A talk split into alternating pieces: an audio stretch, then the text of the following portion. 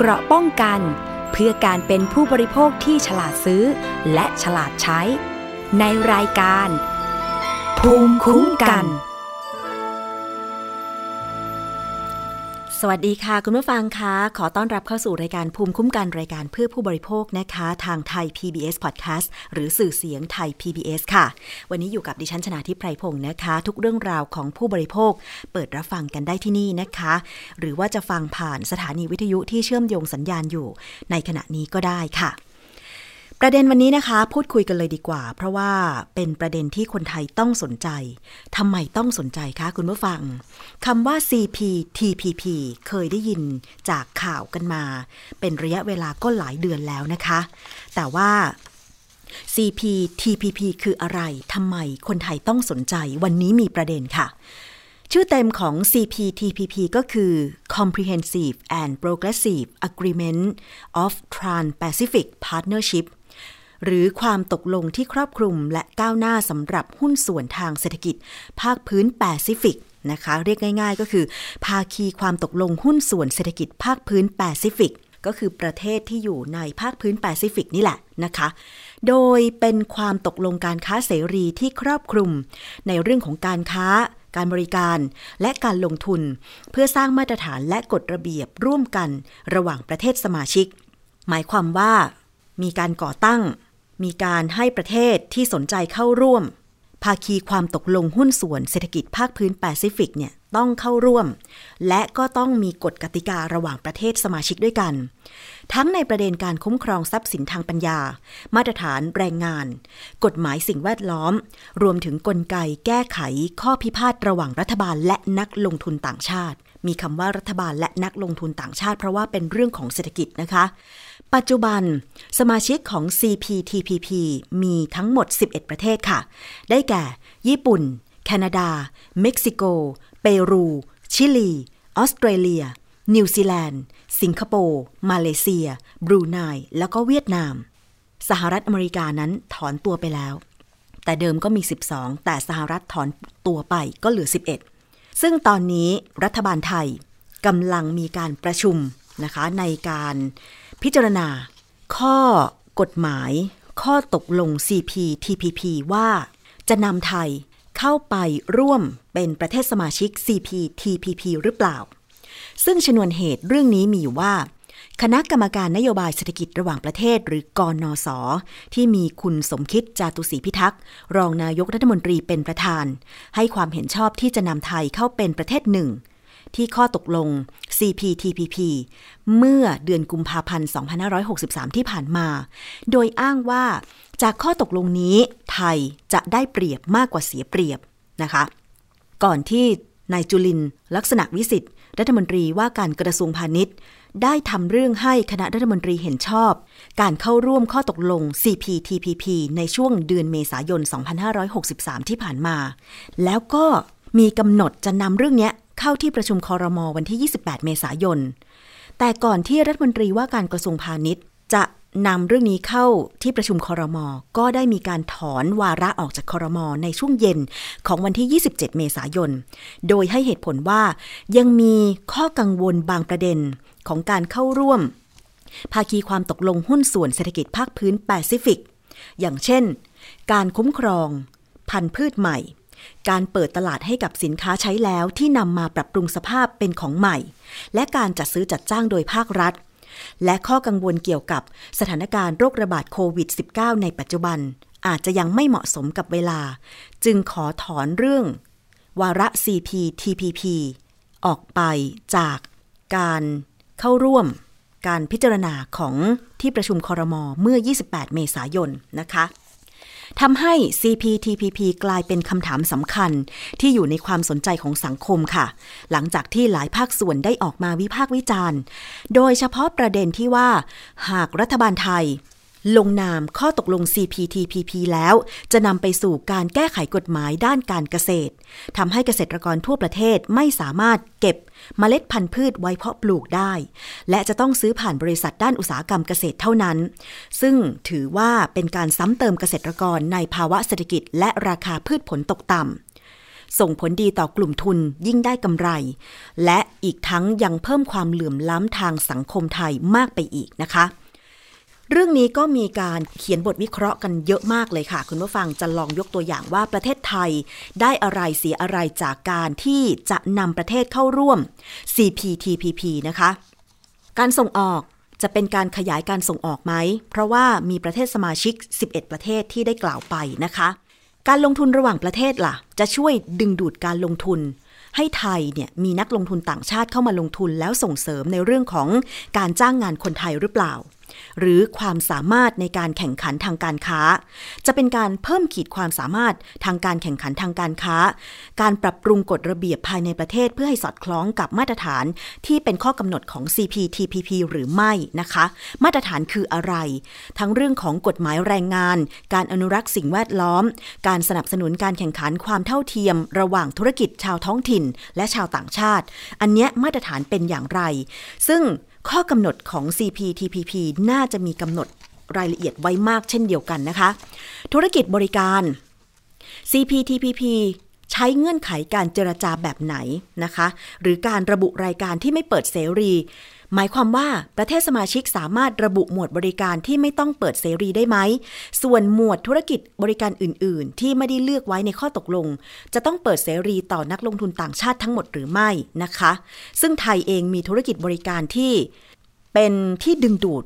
ทั้งนักท่องเที่ยวและนักลงทุนต่างชาติหลายๆธุรกิจโดยเฉพาะดิฉันก็มองเห็นว่าการท่องเที่ยวของไทยเนี่ยมีสถานที่ท่องเที่ยว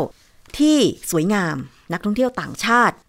ก็ให้ความสนใจมาเที่ยวเมืองไทยกันเยอะเลยนะคะแล้วนำไปสู่การเปิดธุรกิจบริการค่ะหรือแม้แต่เรื่องของอุตสาหกรรมเกษตรล่ะมีความเป็นไปได้ไหมที่ไทยจะต้องไปเผชิญกับการแข่งขันที่มากขึ้นโดยเฉพาะสินค้าเกษตรจากประเทศแคนาดาเช่นปุ๋ยแล้วก็ถั่วเหลืองที่จะเข้ามาตีตลาดไทยอันนี้เป็นความกังวลเหมือนกันเพราะว่าไทยนั้นเป็นประเทศเกษตรกรรมซึ่งถ้ามีการเปิดเสรีด้านการค้าจะส่งผลกับอุตสาหกรรมการเกษตรของไทยหรือไม่นะคะแล้วก็นอกจากนี้ค่ะ ซี พี ที พี พี ยังมีข้อบัญญัติให้ประเทศสมาชิกต้องเข้าร่วมอนุสัญญาคุ้มครองพันธุ์พืชใหม่หรือ ยู พี โอ วี ที่จะเปิดโอกาสให้ต่างชาติเนี่ยสามารถนำพันธุ์พืชพื้นเมืองของไทยไปทำวิจัยเพื่อสร้างพันธุ์พืชใหม่แล้วก็จดสิทธิบัตรซึ่งข้อนี้เนี่ยจะส่งผลเสียต่อเกษตรกรไทยโดยตรงเพราะถ้านำพันธุ์พืชใหม่นี้มาปลูกแล้วจะไม่สามารถเก็บเมล็ดไปปลูกต่อได้เหมือนเมื่อก่อนต้องซื้อเมล็ดใหม่เท่านั้นทำให้ต้นทุนทางการเกษตรยิ่งสูงขึ้นอันนี้เป็นหัวข้อหนึ่งที่ถูกวิพากษ์วิจารณ์กันอย่างมากนะคะคุณผู้ฟังเพราะว่ายี่สิบเก้ามิถุนายนค่ะมีมีจดหมายเปิดผนึกจากหมอพื้นบ้านที่คัดค้านการเข้าร่วมเป็นสมาชิกความตกลงหุ้นส่วนทางเศรษฐกิจภาคพื้นแปซิฟิกเนื้อความดิฉันจะขออ่านให้คุณผู้ฟังได้ฟังกันนะคะจดหมายเปิดผนึกคัดค้านการเข้าร่วม ซี พี ที พี พี จากเครือข่ายหมอพื้นบ้านจังหวัดแพร่เนื้อความเป็นดังนี้ค่ะกราบเรียนพลเอกประยุทธ์จันทร์โอชานายกรัฐมนตรีด้วยเครือข่ายหมอพื้นบ้านสี่ภาคซึ่งเป็นภาคีเครือข่ายที่ดำเนินการส่งเสริมการใช้ภูมิปัญญาท้องถิ่นด้านสุขภาพเพื่อการสร้างเสริมสุขภาพป้องกันฟื้นฟูและบำบัดรักษาโรคให้กับคนในชุมชนซึ่งเป็นแนวทางการพึ่งพาตนเองด้านสุขภาพที่สำคัญยิ่งและเป็นรากฐานสุขภาวะของคนไทยจากการทำงานที่ผ่านมาได้สนับสนุนให้หมอพื้นบ้านปราชญ์ชุมชนต่างๆรวบรวมความรู้ทั้งจากเอกสารโบราณหรือคัมภีร์ดั้งเดิมรวมถึงการจัดการความรู้จากประสบการณ์ของหมอพื้นบ้านนับพันคนนำมาประยุกต์ใช้ในการดูแลสุขภาพให้กับคนในชุมชนได้เป็นอย่างดีรวมทั้งตำรับยาหลายตำรับยังได้รับความสนใจจากหน่วยงานวิชาการและหน่วยงานราชการนำไปศึกษาพัฒนาต่อยอดอีกด้วยนะคะเครือข่ายหมอพื้นบ้านสี่ภาคได้ติดตามสถานการณ์ที่รัฐบาลจะอนุมัติให้ประเทศไทยเข้าร่วมเจรจาเพื่อเป็นสมาชิกความตกลงหุ้นส่วนทางเศรษฐกิจภาคพื้นแปซิฟิกหรือ ซี พี ที พี พี ซึ่งเครือข่ายหมอพื้นบ้านสี่ภาคพบว่าจะนำความเสียหายต่อพันธุ์พืชสมุนไพรและภูมิปัญญาท้องถิ่นด้านสุขภาพอย่างใหญ่หลวงเปรียบเสมือนการตกเป็นเมืองขึ้นทางภูมิปัญญาท้องถิ่นด้านสุขภาพเพราะพืชพันธุ์ ที่เป็นทั้งอาหารและสมุนไพรต่างๆที่บริษัทเอกชนได้สิทธิครอบครองไปนั้นเข้าข่ายการผูกขาดและทำลายวิถีชีวิตและสิทธิดั้งเดิมของบรรพชนที่เคยปลูกต้นไม้ไว้ให้ลูกหลานใช้เป็นอาหารและยาและใช้ประกอบสัมมาอาชีพต้องสูญสลายไปเครือข่ายหมอพื้นบ้านจึงขอคัดค้านการเข้าร่วม ซี พี ที พี พี ดังกล่าวด้วยเหตุผล หนึ่ง ความสุ่มเสี่ยงต่อการสูญเสียพันธุกรรมพืชสมุนไพร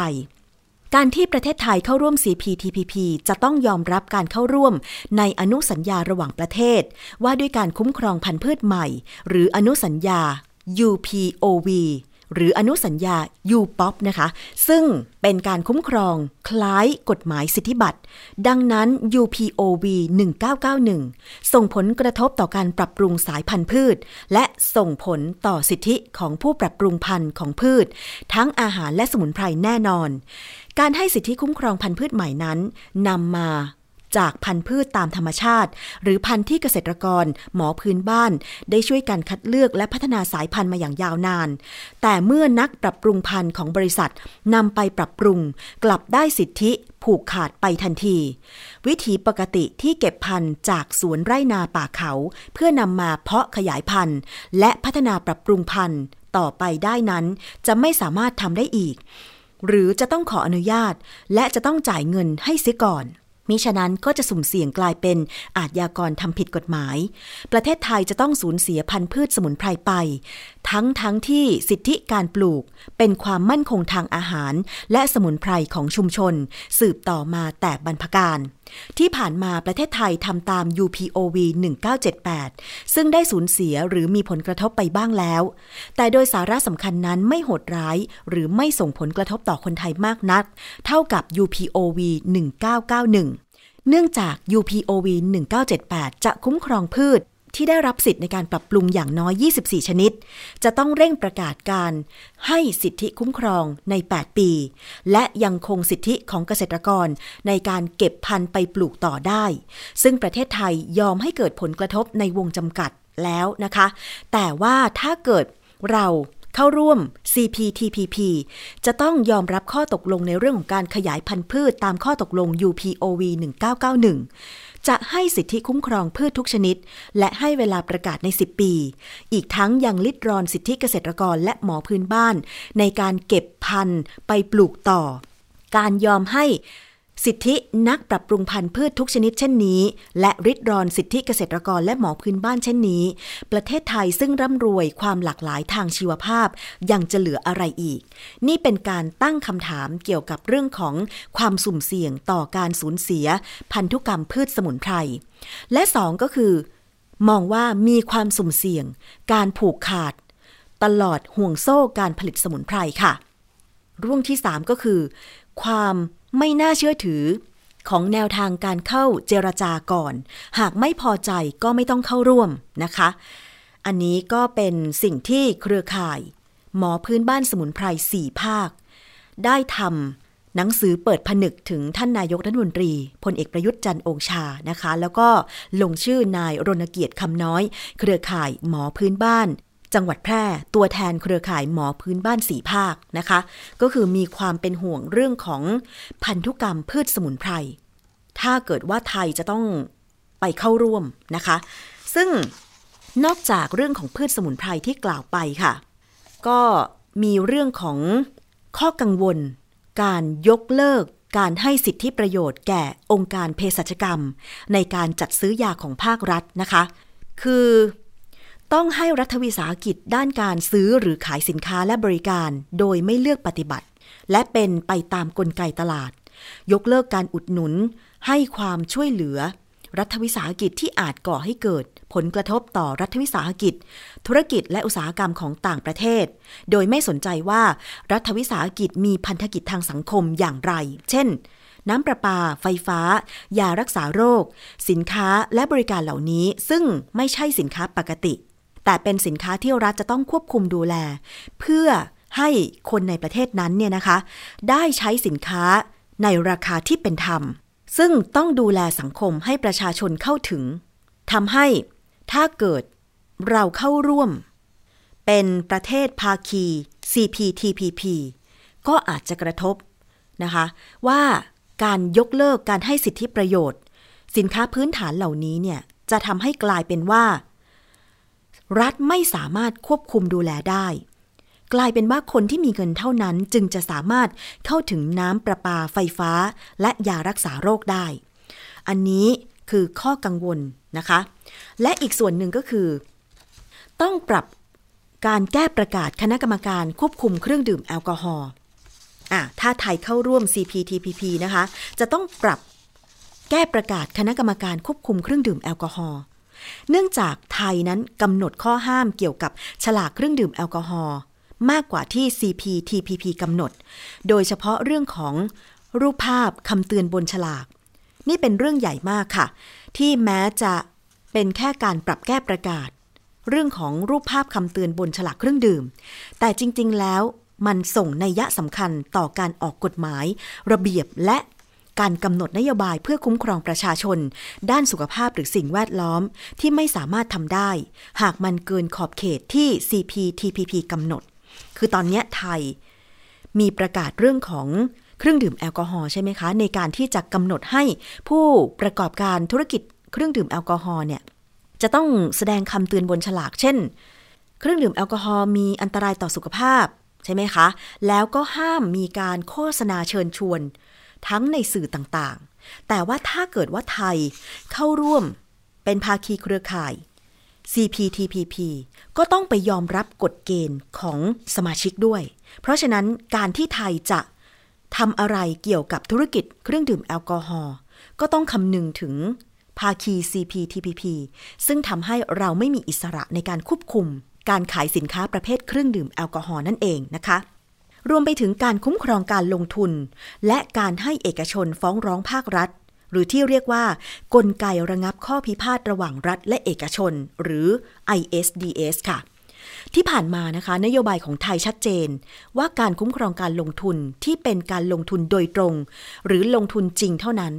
แต่สิ่งที่ไทยต้องยอมรับหากเข้าร่วม ซี พี ที พี พี ก็คือการลงทุนในพอร์ตโฟลิโอหรือการลงทุนโดยการซื้อหุ้นซึ่งเป็นการลงทุนที่ไม่ได้รับอนุมัติคุ้มครองเป็นลายลักษณ์อักษรซึ่งตอนนี้คดีอย่างเช่นคดีของวอเตอร์บาวกับทางด่วนดอนเมืองโทเวก็เป็นแบบนี้เพราะว่านักลงทุนไม่ได้รับการอนุมัติการคุ้มครองที่เป็นลายลักษณ์อักษรแต่ก็มาอ้างการขอรับการคุ้มครองการลงทุนนะคะเรื่องที่กังวลอีกเรื่องหนึ่งก็คือประเทศไทยต้องยอมรับการที่จะให้สินค้าที่ปรับสภาพเป็นของใหม่ยังไงล่ะคือไทยเนี่ยตอนนี้นะคะมีปัญหาเรื่องของการรับขยะการรับสินค้าขยะมาจากต่างประเทศหลายประเทศเลยดังที่เราจะเห็นข่าวว่าบางจังหวัดเช่นฉะเชิงเทราตอนนี้มีโรงงานรับสินค้ามือสองประเภทโรงงานเครื่องอิเล็กทรอนิกส์ต่างๆกลายเป็นว่าไทยเป็นที่ทิ้งขยะถ้าเกิดไทยเข้าร่วม ซี พี ที พี พี ไทยจะต้องยอมรับการที่ให้สินค้าที่ปรับสภาพเป็นของใหม่ความจริงก็คือเรื่องเกี่ยวกับเครื่องมือทางการแพทย์คือหมายความว่าไทยจะต้องยอมรับเครื่องมือทางการแพทย์มือสองจากต่างประเทศที่เป็นสมาชิกนะอันนี้จะเท่ากับเอาขยะเครื่องมือแพทย์มาทิ้งที่ไทยเพราะว่าในความตกลง ซี พี ที พี พี ระบุว่าห้ามปฏิบัติต่อสินค้าดังกล่าวเหมือนสินค้าใช้แล้วต่อให้จะเป็นมือสองหรือมือเท่าไหร่จากประเทศไหนเครื่องมือทางการแพทย์ที่ส่งเข้ามาไทยให้ไทยถือเสมือนว่าเป็นสินค้าใหม่นะคะขณะที่ไทยไม่มีเทคโนโลยีในการตรวจสอบในเรื่องนี้เลยถ้ารับมาแล้วใช้ได้ไม่นานก็ไม่ต่างกับการรับซากเครื่องมือเหล่านี้มาทิ้งที่ประเทศไทยนะคะข้อกังวลต่างๆเหล่านี้ที่กล่าวมาเนี่ยทำให้เป็นที่วิพากษ์วิจารณ์และก็มีนักวิชาการรวมถึงเครือข่ายผู้บริโภคติดตามเรื่องนี้อย่างใกล้ชิดไม่เฉพาะประเด็นที่ดิฉันกล่าวมานะคะประเด็นเรื่องยาประเด็นเรื่องการเข้าถึงการรักษาโดยยาที่มีราคาที่เหมาะสมก็เป็นอีกประเด็นหนึ่งที่รองศาสตราจารย์เภสัชกรหญิงอาจารย์จิราพรลิ้มปนานนท์นะคะนายกสภาเภสัชกรรมได้ติดตามมาโดยตลอดและอาจารย์จิราพรเนี่ยก็เป็นกรรมาธิการวิสามัญ ซี พี ที พี พี ด้วยนะคะซึ่งวันนี้ค่ะมีการประชุมคณะกรรมาธิการวิสามัญ ซี พี ที พี พี ที่สภาผู้แทนราษฎรมีการพิจารณาศึกษาการวิจัย ที่เกี่ยวข้องกับความตกลง ซี พี ที พี พี ที่ส่งผลต่อการวิจัยเรื่องพันธุ์ข้าวของไทยและยุทธศาสตร์การไปสู่เป้าหมายการพัฒนาที่ยั่งยืนของประเทศไทยรวมถึงประเด็นอื่นด้วยมีการพิจารณาศึกษาความก้าวหน้าผลการดำเนินงานของคณะอนุกรรมาธิการทั้งสามคณะที่พิจารณากรณีที่ถ้าจะนำไทยเข้าสู่ ซี พี ที พี พี ไทยจะได้รับผลดีหรือมีผลเสียต่อประเทศอย่างไรมีการประชุมตั้งแต่ เก้าโมงเช้าที่ผ่านมานะคะซึ่งก่อนเข้ารายการดิฉันได้ติดต่อทางอาจารย์จิราพรลิ้มปนานนท์ไปนะคะซึ่งคาดว่าตอนนี้ท่านกำลังประชุมอยู่ถ้าท่านสะดวกก็อาจจะได้ฟังค่ะว่าตอนนี้มีความก้าวหน้าการประชุมกรรมาธิการ ซี พี ที พี พี อย่างไรนะคะแนวโน้มไทยจะต้องเข้าร่วมเป็นสมาชิกไหมนะคะแล้วประเด็นที่ประชาชนรวมถึงเครือข่ายผู้บริโภคแสดงความกังวลออกมาล่ะจะเป็นอย่างไรนะคะโดยเฉพาะความตกลงทางการค้าเสรีทางการค้าเกษตรไทยจะได้เปรียบหรือเสียเปรียบอย่างไรแล้วสิ่งที่ทางเครือข่ายหมอพื้นบ้านแสดงความกังวลเรื่องพันธุ์พืชสมุนไพรของไทยล่ะการคุ้มครองพันธุ์พืชของไทยล่ะเรื่องของการพัฒนาปรับปรุงพันธุ์พืชไทยต่อไปถ้าเราปลูกพืชแล้วเราเอ่อไม่สามารถที่จะเก็บเมล็ดไปปลูกต่อได้เกษตรกรพื้นบ้านอย่างเช่นปลูกพืชผักสวนครัวล่ะจะสามารถปลูกกินเองได้ไหมมันเป็นเรื่องใหญ่พอสมควรนะคะที่คนไทยจะต้องสนใจตอนแรกดิฉันก็ว่าเอ๊ะเรื่องนี้มันเกี่ยวข้องกับผู้บริโภคอย่างไรพอฟังรายละเอียดความตกลง ซี พี ที พี พี แล้วก็ข้อกังวลที่หลายภาคส่วนออกมาแสดงเนี่ยทำให้เรามองเห็นเลยว่าคนไทยและผู้บริโภคต้องสนใจว่าไทยจะได้อะไรจากการเข้าร่วมเป็นสมาชิกความตกลงหุ้นส่วนเศรษฐกิจภาคพื้นแปซิฟิกบ้างต้องติดตามกันยาวๆนะคะซึ่งถ้ามีผลเรื่องนี้อย่างไรดิฉันจะนำมารายงานให้คุณผู้ฟังได้รับทราบกันต่อไปนะคะติดตามกันได้ในรายการภูมิคุ้มกันรายการเพื่อผู้บริโภคค่ะถึงแม้ว่าจะเป็นเรื่องที่หลายคนมองว่าเป็นสับแสงที่ยากเหลือเกินเป็นอะไรที่ไกลตัวไม่ไกลนะคะเมื่อเราพูดถึงพันธุ์พืชสมุนไพรหรือแม้แต่พืชผักสวนครัวริมรั้วบ้านของเราเนี่ยเมื่อก่อนดิฉันจำได้ว่าคุณยายมักจะปลูกผักสวนครัวอย่างเช่นฟักทองฟักเขียวหรือว่ากระถินหรือว่าชะอมนะคะไว้ตามรั้วบ้านเมื่อเก็บผลมากินคุณยายใช้วิธีการขยายพันธุ์ปลูกต่อโดยการนำเมล็ดของฟักทองฟักเขียวเหล่านั้นเนี่ยไปล้างน้ำไปตากให้แห้งนะคะอันนี้ก็สามารถนำไปปลูกต่อรุ่นต่อไปได้แต่ว่าปัจจุบันนี้คุณผู้ฟังลองดูนะคะว่ามีพืชชนิดไหนบ้างที่สามารถนำไปขยายพันธุ์ต่อเพราะตอนนี้มันมีสิทธิบัตรเรื่องของเมล็ดพันธุ์พืชค่ะอย่างที่อ่านให้ฟังว่าถ้าเกิดไทยเข้าร่วมเป็นสมาชิก ซี พี ที พี พี เนี่ยไทยจะสูญเสียโอกาสในการที่จะขยายพันธุ์พืชต่อหรือไม่เพราะว่าเราจะต้องไปยอมรับข้อตกลงที่กลุ่มประเทศสมาชิกได้เขียนขึ้นมาอันเนี้ยก็อยากจะฝากทางรัฐบาลแล้วก็ผู้ที่มีหน้าที่ในการพิจารณาข้อตกลง ซี พี ที พี พี ให้คำนึงถึงผลประโยชน์ของประชาชนชาวไทยให้มากด้วยสิบเอ็ดประเทศตอนนี้ที่เป็นสมาชิก ซี พี ที พี พี ก็คือญี่ปุ่นแคนาดาเม็กซิโกเปรูชิลีออสเตรเลียนิวซีแลนด์สิงคโปร์มาเลเซียบรูไนแล้วก็เวียดนามสหรัฐอเมริกาถอนตัวไปแล้วนะคะซึ่งถ้าเป็นเรื่องของธุรกิจการส่งออกก็ต้องมามองดูว่าไทยจะได้ประโยชน์การส่งออกจากการเข้าร่วม ซี พี ที พี พี มากน้อยขนาดไหนคุณผู้ฟังนะคะตอนนี้เนี่ยสินค้าเกษตรของเวียดนามถือว่าตีตลาดการส่งออกแซงหน้าไทยไปแล้วนะคะคุณผู้ฟังแซงหน้าไทยไปแล้วจริงๆค่ะโดยเฉพาะข้าวของเวียดนามตอนนี้นะคะตอนนี้เวียดนามส่งออกข้าวแซงหน้าไทยไปแล้วติดตามอย่างใกล้ชิดเลยค่ะทางไทย พี บี เอส นะคะแล้วก็รายการภูมิคุ้มกันด้วยช่วงนี้นะคะเราขอพักฟังเพลงครู่หนึ่งค่ะเดี๋ยวช่วงหน้ามีเรื่องไหนของผู้บริโภคนำมาเสนอกันต่อก็ติดตามรับฟังกันได้นะคะกับรายการภูมิคุ้มกันรายการเพื่อผู้บริโภคค่ะ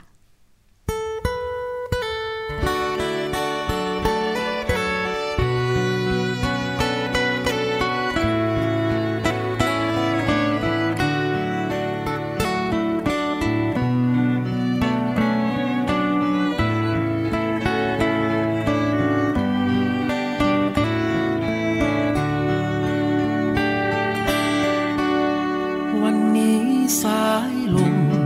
ยังโบยพัดมาวันนี้น้ำตาอาจจะยังไหลปล่อยให้ไหลหลั่งจนเหือดแห้งไปรอให้หัวใจกลับแรงเช่นเดิมวันนี้ฟ้ามนรออาทิตย์มาวันนี้ท้องฟ้าอาจไม่สดใสรอแสงสว่างเปิดทางนำชัยเพื่อเริ่มวันใหม่สดใสเช่นเดิม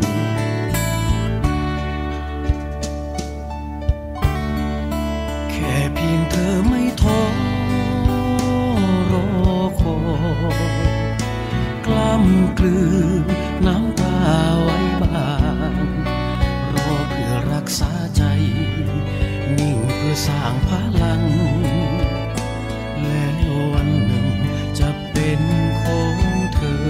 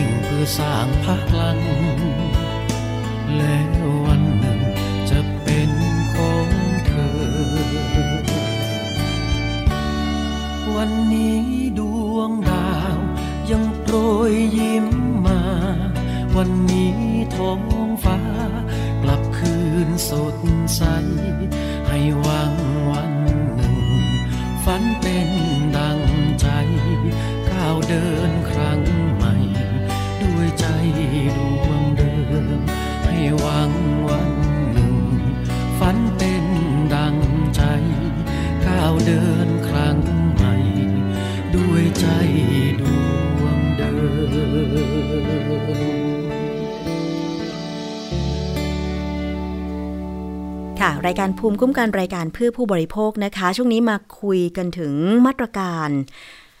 รถรับส่งนักเรียนกันบ้างค่ะเพราะว่าวันที่หนึ่งกรกฎาคมสองพันห้าร้อยหกสิบสามนี้ก็เป็นวันแรกนะคะที่น้องๆเด็กนักเรียนก็จะได้ไปโรงเรียนกันแล้วหลังจากที่หยุดยาวตั้งแต่ช่วงปลายเดือนมีนาคมเพราะว่ามีการระบาดของเชื้อไวรัสโคโรนาสายพันธุ์ใหม่สองพันสิบเก้าหรือโควิดสิบเก้านั่นเองนะคะน้องหลายคนอาจจะดีใจค่ะแต่ว่าก็มีความกังวลใจของพ่อแม่ของพ่อแม่ผู้ปกครองหลายคนเหมือนกันนะคะที่ว่าลูกไปโรงเรียนเนี่ยนอกจากกังวลเรื่องการเดินทางแล้วยกเว้นว่าพ่อแม่ไปส่งเองใช่ไหมถ้านั่งรถของโรงเรียนรถนักเรียนไปเนี่ยจะปลอดภัยไหมแล้วก็อีกเรื่องนึงก็คือปลอดภัยจากโรคโควิดสิบเก้าหรือเปล่าอันเนี้ยมีคำแนะนำจากโครงการรถโดยสารปลอดภัยมูลนิธิเพื่อผู้บริโภคนะคะเกี่ยวกับมาตรการขึ้นรถรับส่งนักเรียนให้ปลอดภัยในยุคโควิด สิบเก้า อ่าลองมาฟังกันดูว่าเราควรจะทำอย่างไรกันบ้างนะคะหลังจากที่มีการระบาดของโควิด สิบเก้า อย่างน้อยๆเนี่ยตอนนี้นะคะคนขับรถคุณครูประจำรถก็ต้องดูแลเด็กๆด้วยโดยเฉพาะเด็กเล็กอนุบาลเด็กประถมนะคะให้ใส่หน้ากากอนามัยในขณะที่นั่งอยู่บนรถตลอดเวลาจะคุมได้ไหมอันนี้ก็คงจะต้องคอยย้ำเตือนเด็กๆอยู่บ่อยๆเพราะเราก็รู้ว่านิสัยของเด็กๆนั้นบางทีก็อาจจะรำคาญนะคะเวลาใส่หน้ากากอนามัยหายใจไม่สะดวกบ้างนะคะแต่ว่าทั้งนี้ทั้งนั้นก็คงจะต้องอธิบายชี้แจงกันค่ะว่าการสวมใส่หน้ากากอนามัยตลอดเวลาที่อยู่บนรถแม้จะเป็นรถนักเรียนนั่งกับเพื่อนที่เรารู้จักคุ้นเคยกันดีเล่นกันทุกวันก็ตามแต่เราก็ไม่แน่ใจว่าคนนั้นเนี่ยเขาไปที่ไหนมาบ้างใช่ไหมคะเพราะฉะนั้นก็ควรจะแนะนำให้น้องๆเด็กๆนักเรียนสวมใส่หน้ากากอนามัยตลอดเวลาที่อยู่บนรถนักเรียนนะคะ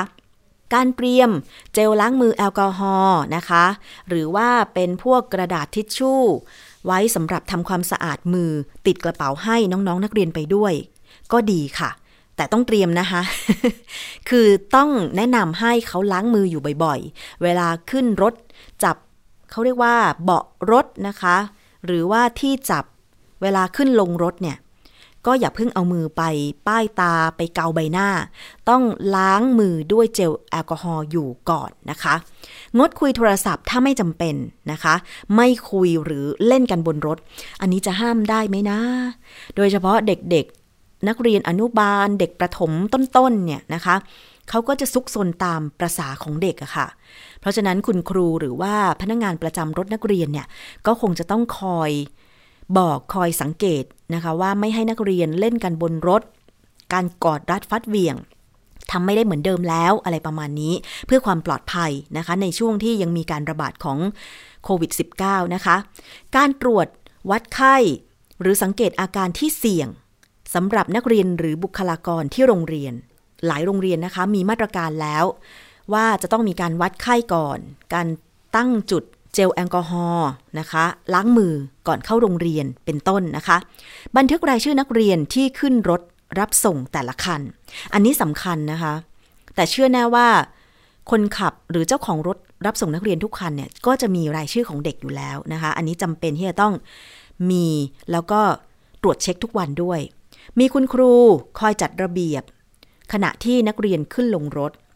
กำหนดจุดจอดรถรับส่งนักเรียนให้ชัดเจนนะคะว่าควรจะอยู่บริเวณไหนของโรงเรียนถ้าเป็นไปได้ก็ควรอยู่ใกล้ๆโรงเรียนไม่ควรจะต้องให้เด็กข้ามไปขึ้นรถนักเรียนไกลๆอันนี้อาจจะอันตรายด้วยเพราะว่าเวลาข้ามถนนอะไรอย่างเงี้ยนะคะสวมหน้ากากอนามัยหรือหน้ากากผ้าอันนี้จำเป็นอยู่แล้วสำหรับทุกคนที่อยู่บนรถนักเรียนแต่ว่าในส่วนของพนักงานขับรถเนี่ยต้องสวมหน้ากากอนามัยตลอดเวลาในขณะที่ขับรถพนักงานขับรถก็ต้องมีเจลแอลกอฮอล์ประจำรถด้วยทำความสะอาดเบาะที่นั่งที่เปิดประตูราวจับต่างๆนะคะเปิดประตูหน้าต่างรถเพื่อระบายอากาศทุกครั้งถ้าเป็นรถตู้ปรับอากาศใช่ไหมคะทุกครั้งที่ก่อนจะไปรับส่งนักเรียนก็ต้องมีการระบายอากาศก่อนและทุกครั้งคำแนะนำเขาก็บอกว่าต้องเช็ดทำความสะอาดอย่างน้อยๆก็ต้องใช้แอลกอฮอล์เช็ดทำความสะอาดเบาะที่นั่งราวจับหรือที่เลื่อนเปิดปิดประตูรถอันนี้สำคัญนะคะคุณผู้ฟังดิฉันเคยอ่านข่าวที่ว่าคนที่ใช้บริการตึกที่เป็นสาธารณะนะคะก็มีความกังวลเวลากดลิฟต์หรือใช้มือจับราวจับประตูอะไรอย่างเงี้ยเพราะฉะนั้นราวจับรถก็เช่นเดียวกันเด็กนักเรียนบางทีรถคันหนึ่งเนี่ยสิบสาม สิบสี่คนโอ้แต่ละคนไปเล่นไปจับอะไรมาก็ไม่รู้เพราะฉะนั้นพนักงานประจำรถก็ต้องคอยหมั่นทำความสะอาดอยู่บ่อยๆเพื่อความปลอดภัยนะคะซึ่งทางสบค.บอกว่าก็ต้องมีการประเมินเป็นระยะเพราะว่าตอนนี้เราคลายล็อกดาวน์ระยะที่ห้าแล้วโรงเรียนก็เปิดแล้วนะคะสถานประกอบการร้านอาหารผับคาราโอเกะอะไรต่างๆก็เปิดแล้วถ้ามีการระบาดในระลอกที่สองก็คงจะต้องมีการทบทวนว่าจะสั่งปิดหรือไม่เราก็คงไม่อยากให้มีการสั่งปิดอีกใช่ไหมคะเราอยากจะมีชีวิตอิสระแต่เราต้องดูแลรักษาตัวเองเพราะการระบาดของไวรัสโคโรนาสายพันธุ์ใหม่สองพันสิบเก้ามันเป็นโรคอุบัติใหม่ยังไม่มีวัคซีนและไม่มียารักษาตอนนี้ที่แพทย์ทำได้ก็คือรักษาไปตามอาการแล้วก็ใช้ยารักษาโรคอื่นบรรเทาอาการนะคะเพราะฉะนั้นก็ระมัดระวังดูแลตัวเองเป็นห่วงทุกท่านเลยค่ะนี่คือรายการภูมิคุ้มกันรายการเพื่อผู้บริโภคเรายังมีอีกช่วงนึงค่ะก็คือคิดก่อนเชื่อกับดร.แก้วกังสดาลอำไพนักพิษวิทยานะคะวันนี้มาคุยกันเรื่องน้ำมันกัญชงเชื่อสรรพคุณได้จริงหรือที่คุณผู้ฟังอาจจะเคยได้ยินว่าสามารถบำบัดโรคนั้นโรคนี้ได้มันจริงหรือเปล่ามีงานวิจัยอะไรรองรับและเราเนี่ยอยู่ๆจะไปซื้อน้ำมันกัญชงมาใช้ได้ไหมต้องไปฟังจากนักวิจัยเลยค่ะ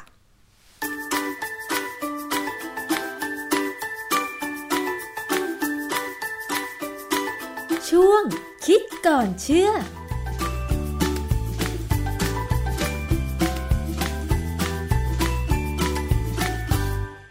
ช่วงคิดก่อนเชื่อกับดร.แก้วกังสดาลอำไพนักพิษวิทยากับดิฉันชนาธิปไพพงศ์นะคะ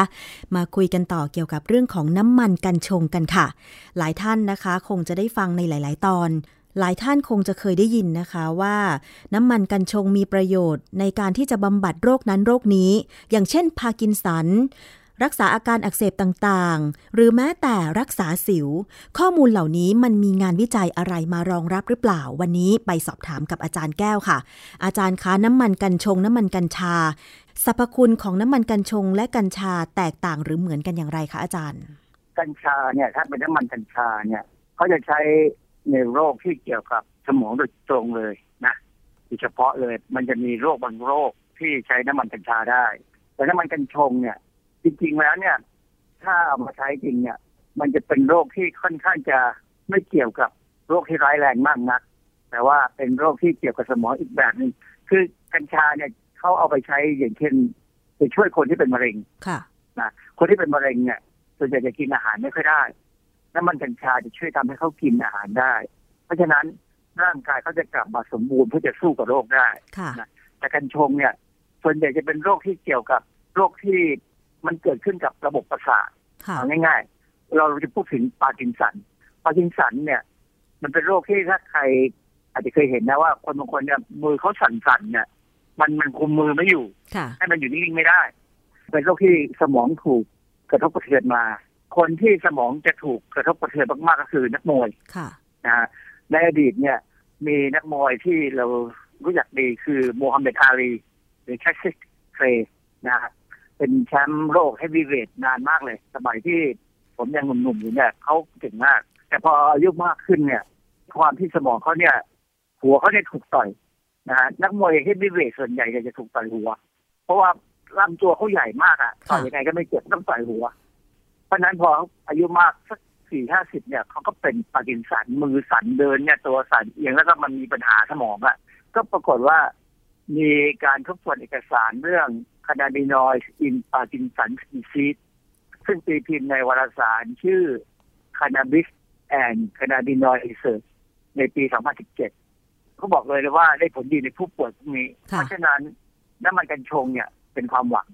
นะเป็นความหวังที่ว่าถ้ามันขึ้นทะเบียนได้ดีแล้วเนี่ยคนที่เป็นพาร์กินสันเนี่ยน่าจะใช้ได้ได้ดีพอสมควรเพราะว่าอะไรเพราะว่าจริงๆแล้วเนี่ยในสมองของคนทั่วไปเนี่ยเราจะมีตัวรับที่เราเรียกว่า ซี ดี หนึ่ง อยู่ในสมองมันจะรับสารที่อยู่คานาบิไดออลได้โดยตรงเลยนะฮะอีกโรคหนึ่งที่เป็นโรคที่น่าสนใจนะผมยังสนใจเลยคืออาการอักเสบต่างๆตามร่างกายเราเนี่ยอย่างเช่นเราเล่นกีฬาเนี่ยนะฮะกีฬาที่เราใช้เท้ามากเนี่ยโอกาสที่เท้ามันจะบวมอักเสบรองช้ำบวมอะไรเงี้ยคือผมกำลังบวมอยู่เหมือนกันเนี่ยเริ่มจะหายแล้วเราตีแบดเนี่ยเราต้องลงเท้าเยอะก็ปรากฏว่ามีงานวิจัยที่เขาทบทวนเอกสารชื่อ Cannabinoids as a Novel Anti-Inflammatory Drug ในวารสารชื่อ Future Medical Chemistry อันนี้ค่อนข้างนานนิดนึงคือตีพิมพ์ตั้งแต่ปี สองพันเก้า ให้ข้อมูลว่าน้ำมัน ซี บี ดี เนี่ยมีผลในการควบคุมการทำงานของเซลล์ในระบบภูมิคุ้มกันเกี่ยวกับการเกิดอัปโปโซิสที่เหมาะสมอันนี้อาจจะงงว่าอัปโปโซิสคืออะไรคือปกติเนี่ยเวลามีการที่ที่เซลล์เม็ดเลือดขาวเนี่ยจะทำงานเนี่ยเขาจะต้องแบ่งตัวหลายสมมติมีเชื้อโรคเข้าไปเนี่ยเซลล์เม็ดเลือดขาวจะพอเจอเชื้อโรคแล้วเนี่ยเขาจะต้องแบ่งตัวให้เยอะมากๆเลยการแบ่งตัวเนี่ยจะเป็นการแบ่งตัวแบบชนิดที่ว่า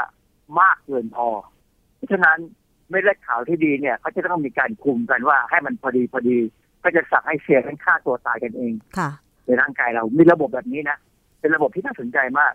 ระบบที่เซลล์จะฆ่าตัวตายเองเนี่ยเราเรียกว่าอะพอปโทซิสเพื่ออะไรเพื่อว่าให้จำนวนเซลล์ที่จะมาหลั่งสารที่เราเรียกว่าไซโตไคน์ที่จะไปช่วยในการทำให้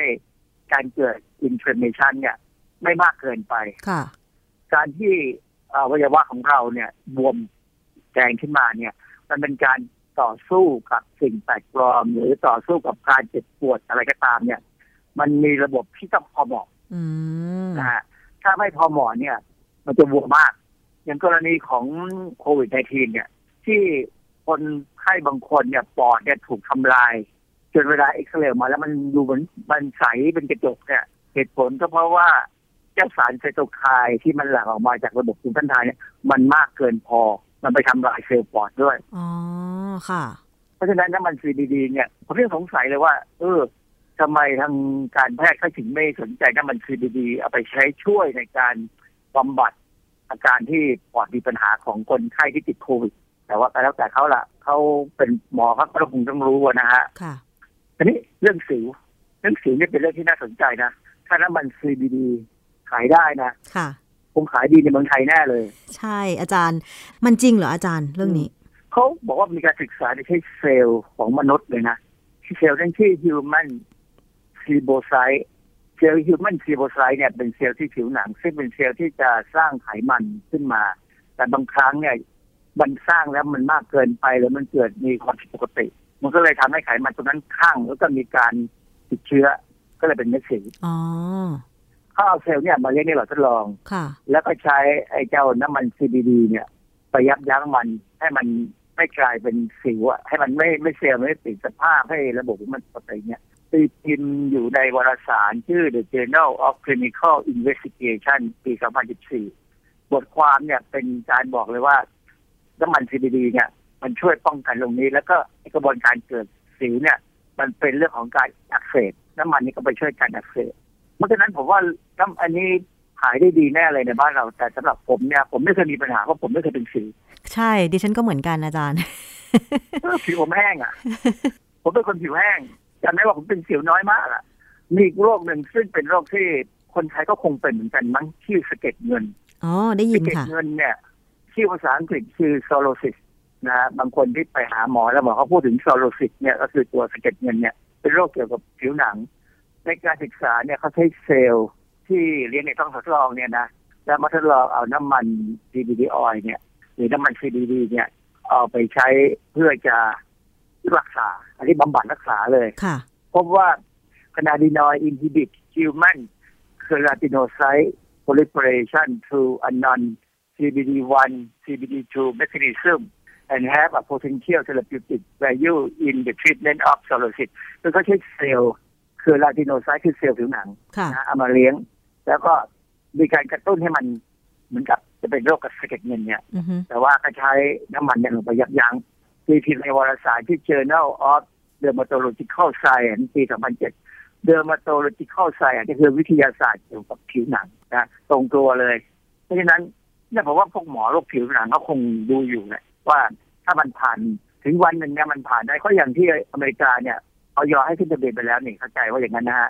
เพราะฉะนั้นบ้านเราได้โควิดไม่นานกันก็คงได้ขึ้นทะเบียนค่ะสารสกัดจากน้ำมันกัญชงมันได้ผลในการรักษาสะเก็ดเงินใช่ไหมคะอาจารย์คือในเซลล์ทดลองเนี่ยได้ผลแต่ถามว่าคงจะต้องมีการทดลองทางคลินิกในคน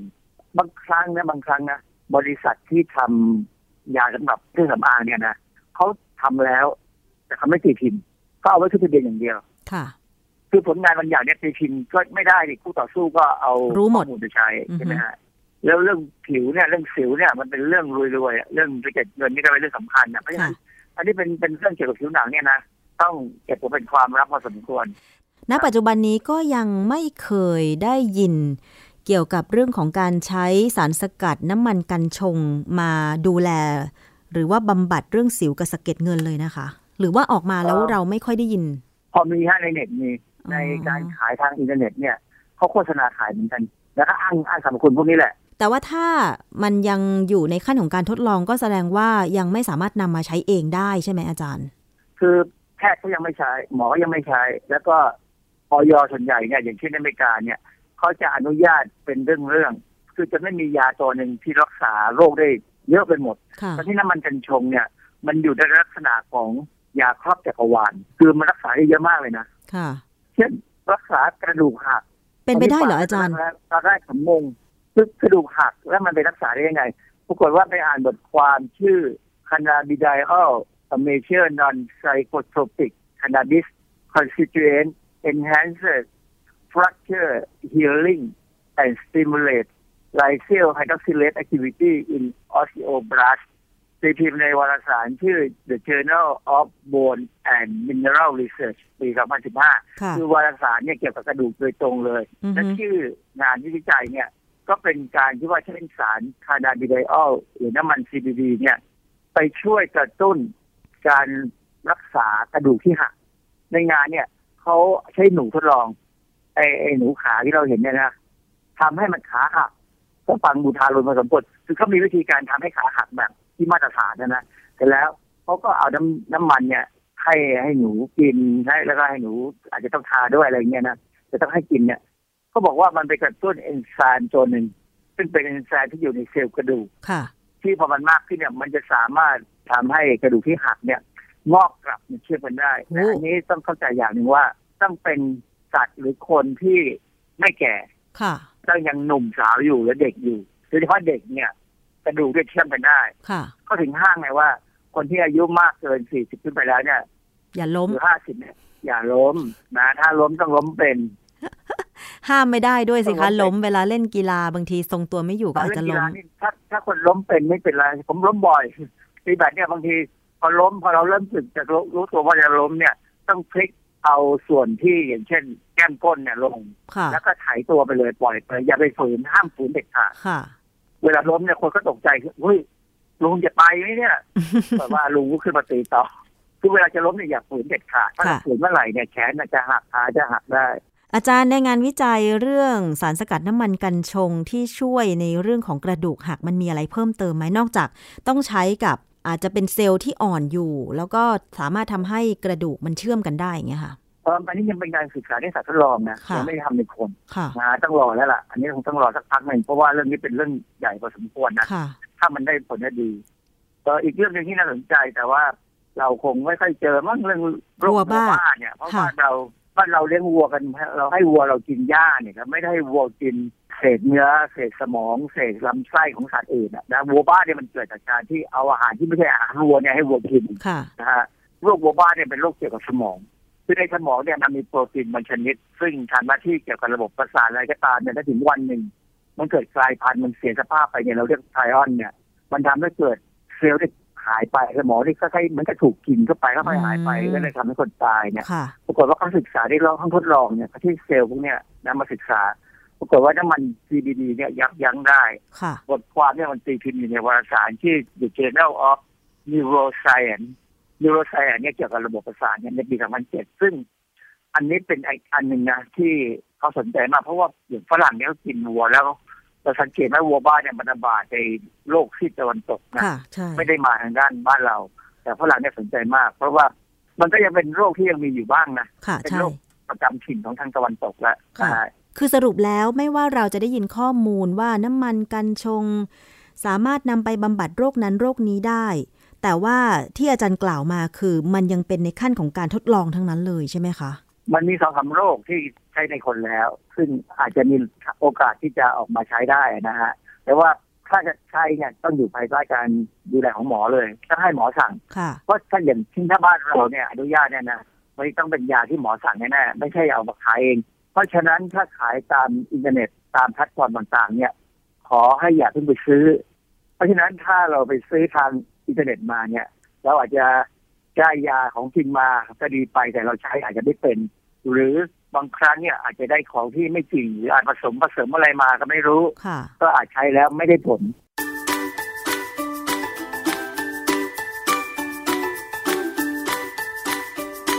้ผลช่วงคิดก่อนเชื่อ